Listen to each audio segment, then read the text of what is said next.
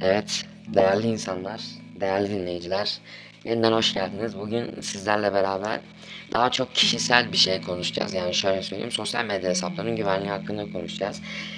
Yani evinizde modem olmasa bile veya önceki bölümlerde konuştuğumuz bir casus yazılımı indirecek bir şey kullanmasanız bile artık herkesin bir sosyal medya hesabı oluyor. Twitter olabilir, Instagram olabilir, Facebook olabilir, Reddit olabilir.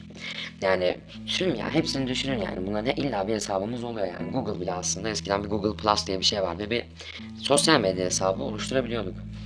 Şimdi bugün bu sosyal medya hesaplarına abi mesela şey olur ya mesela böyle abicim sen yazılımcısın bir ben işte birinin hesabını mesela patlatsan olur mu? Şimdi hesap patlatma diye bir şey yok aslında. Çünkü hesap patlatma dediğimiz şey yapman için Instagram'ın veri tabanını hacklemen gerekiyor. Öyle bir şey de yani nasıl söyleyeyim?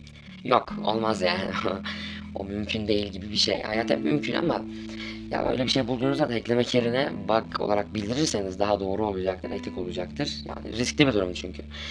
Peki sosyal medya hesaplarını çalmak nasıl oluyor? Yani nasıl çalıyorlar ve hesaplarımızı çalınmaktan nasıl koruruz? Şimdi şöyle bir olay var. Aslında siz şifrenizi adınız 1 2 3 veya şey yapmadığınız sürece adınız 1 2 3 veya işte ne bileyim adınız Ayşe işte Ayşe 1 2 3 veya atıyorum adınız Bora. Bora mesela kaç yılında doğdunuz? 1998 Bora 98 veya 1998 yazmanız doğru olmayacaktır. Neden doğru olmayacaktır? Yani bunlar çok tahmin edilebilir şifreler veya en basitinden ne örnek vereyim Efe 1 2 falan filan. Yani bunlar güvenlikli şifreler değil veya noktalama işareti kullanacaksanız bile Efe 1 2 ünlem yapıyorlar. Efe 1 2 nokta yapıyorlar. Zaten ben bunlara casus yazılımlar bölümünde değinmiştim. E, güvenli değil bu nokta ünlem vesaire gibi şeyler. Noktalama işaretleri. Çünkü çok tahmin edilebilir şeyler. En basitinden shift 1 yaptığınızda ünlem zaten. Veya nokta direkt zaten klavyenin kendisinde oluyor. O yüzden o da güvenli değil. Şimdi şöyle bir önlem alabilirsiniz başta bunun için. Şifrenizi kimseyle paylaşmamanız çok önemli. Ya şimdi ben arkadaşımla paylaşmadım. Tamam hani başka biriyle de paylaşmadım. Erkek arkadaşımla da paylaşmadım. Kız arkadaşımla da paylaşmadım diyorsunuz ama e, şimdi şöyle bir şey de var bununla paylaşmanızdan da var değil. Yani mesela en basitinden bir bot alacakları zaman ya bot alıyorlar insanlar veya ücretsiz sitelerden bot basmak için işte hesap istiyorlar. Yani siz de kendi hesabınızı verdiğiniz gibi şifre gidiyor. Şimdi şifre birinci koruma aslında. Yani şifre tek koruma değil. Mesela şöyle biri sizin şifrenizi bilse bile Instagram hesabınıza en basitinden yani Instagram'dan örnek veriyorum erişemeyebilir. Nasıl erişemeyebilir peki? Yani şimdi şöyle two factor authentication, authentication, authentication diye bir sistem var. Şimdi bu iki faktörlü doğrulama sisteminde yani bu sistemi herkes biliyordur zaten ama bilmeyenler için tekrardan ben bir açıklayayım. Siz şifreyi girseniz bile size bir e-mail, SMS vesaire veya direkt uygulamayı açıp doğrulamanızı, doğrulama kodu vesaire falan bunları istiyor. Şimdi e, bu doğrulama sistemlerini kullanınca şifresini bilse bile yabancı bir telefon, yabancı bir bilgisayar, yabancı bir tablet, yabancı bir cihaz, yabancı bir IP sizin şeyinize erişemiyor. Hesabınıza erişemiyor. Şimdi başta şifrenizi kimseye vermemeniz gerek. Onu söyledim. Ama aynı zamanda böyle bir sistem bunu da devreye sokmanız gerekiyor. Mesela şimdi ben bir hemen iki dakika size söyleyeceğim mesela nasıl bir güvenlik sistemleri olduğunu Instagram'dan.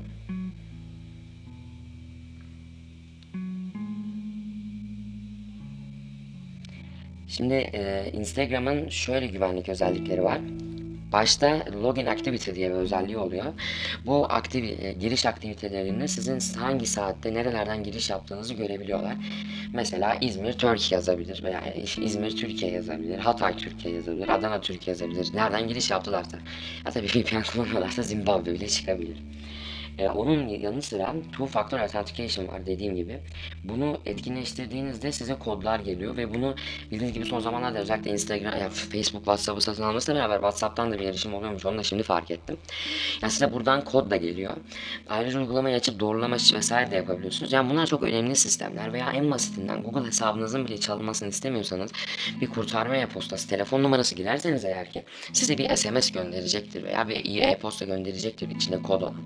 Yani bunlar aslında saçma geliyor olabilir ama hesabınızın korunması çok önemli. Yani şöyle ya en basitinden bir arkadaşınızın hesabı çalındı. Herkesten para isteyebilirler. Ha böyle çok göze de çarpmaz. Nasıl söyleyeyim? Mesela ne yapabilirler? Bana bir 10 lira. Ben 10 lira kimin gözüne çarpar ki şimdi IBAN'at yollayayım değil mi yani? E, bu yüzden yani dediğim gibi önemli yani. İnsan arkadaşlarınızdan para isteyebilirler. Ailenizden para isteyebilirler. Veya şöyle numaralar da dönüyor. Mesela hesapları hackliyorlar. Ondan sonra işte telefon numarasını istiyorlar. İşte neymiş sana bir ödül vereceğim diyorlar. İşte ben bir ödül kazandım diyorlar. Bu ödülü paylaşmam için arkadaşlarımı seçtim. Seçmemi istediler falan diyor. E, siz arkadaşınızın yazdığını düşünüyorsunuz. Ya tabii böyle şeylerde uyanık da olmak lazım. Kimseye sosyal medya üzerinden güvenmeyin. Yani WhatsApp'tan da güvenmeyin. Yani sonuçta yani mesajlardan da güvenmeyin. Yani sesli olarak duymadıkça böyle bir şey de yapmayın yani. Uygulamayın yani. Özellikle kesinlikle telefon numaranızı veya başka şeyleri veya size bir SMS kodu göndereceğiz falan filan diyor diye de bilirler. Arkadaşın nasıl olsa diye güvenirsin. Normal dolandırıcı yapsa düşmezsin ama arkadaşım diye. Yani düşersin böyle taklaya getiriyorlar adamı. Yani hesaplarınızın koruması bu yüzden dediğim gibi çok önemli.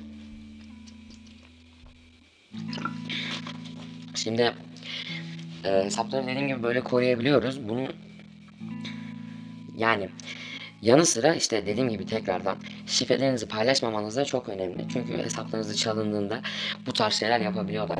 Veya şöyle bir şey de yapabilir. Hani bu çok mantıklı gelmez belki ama hesabınızdan sizin mail adresinize erişebilirler. Aynı zamanda dediğim gibi giriş aktivitesinden sizin nereden nerede oturduğunuzu falan tespit edebilirler.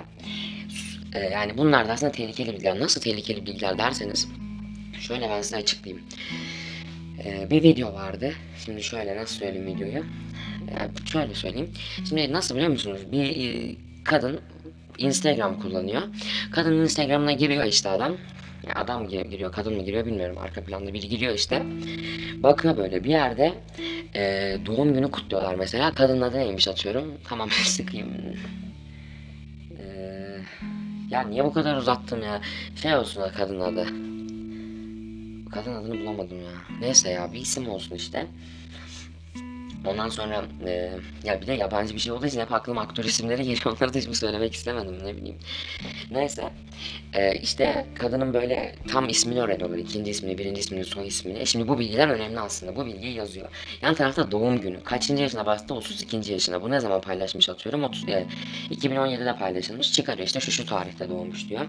E tam tarihini de paylaştığı için mesela atıyorum kaçta doğmuş abi? 23 Ekim ne bileyim 5 Ocak. Yani bu tarihleri de çıkarabiliyor. Yani bu tarihleri çıkardığı için en basitinden sizin bakın çok ufak bir bilginizi fatura adresinizi almış oldu şu an. Veya kart üzerindeki ismi almış oldu.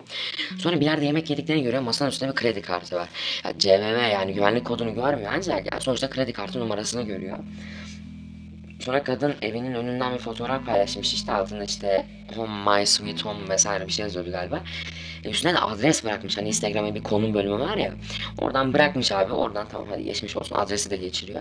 Teker teker bu bilgileri geçire geçire birkaç bilgi daha geçiriyor ondan sonra şak diye giriyor.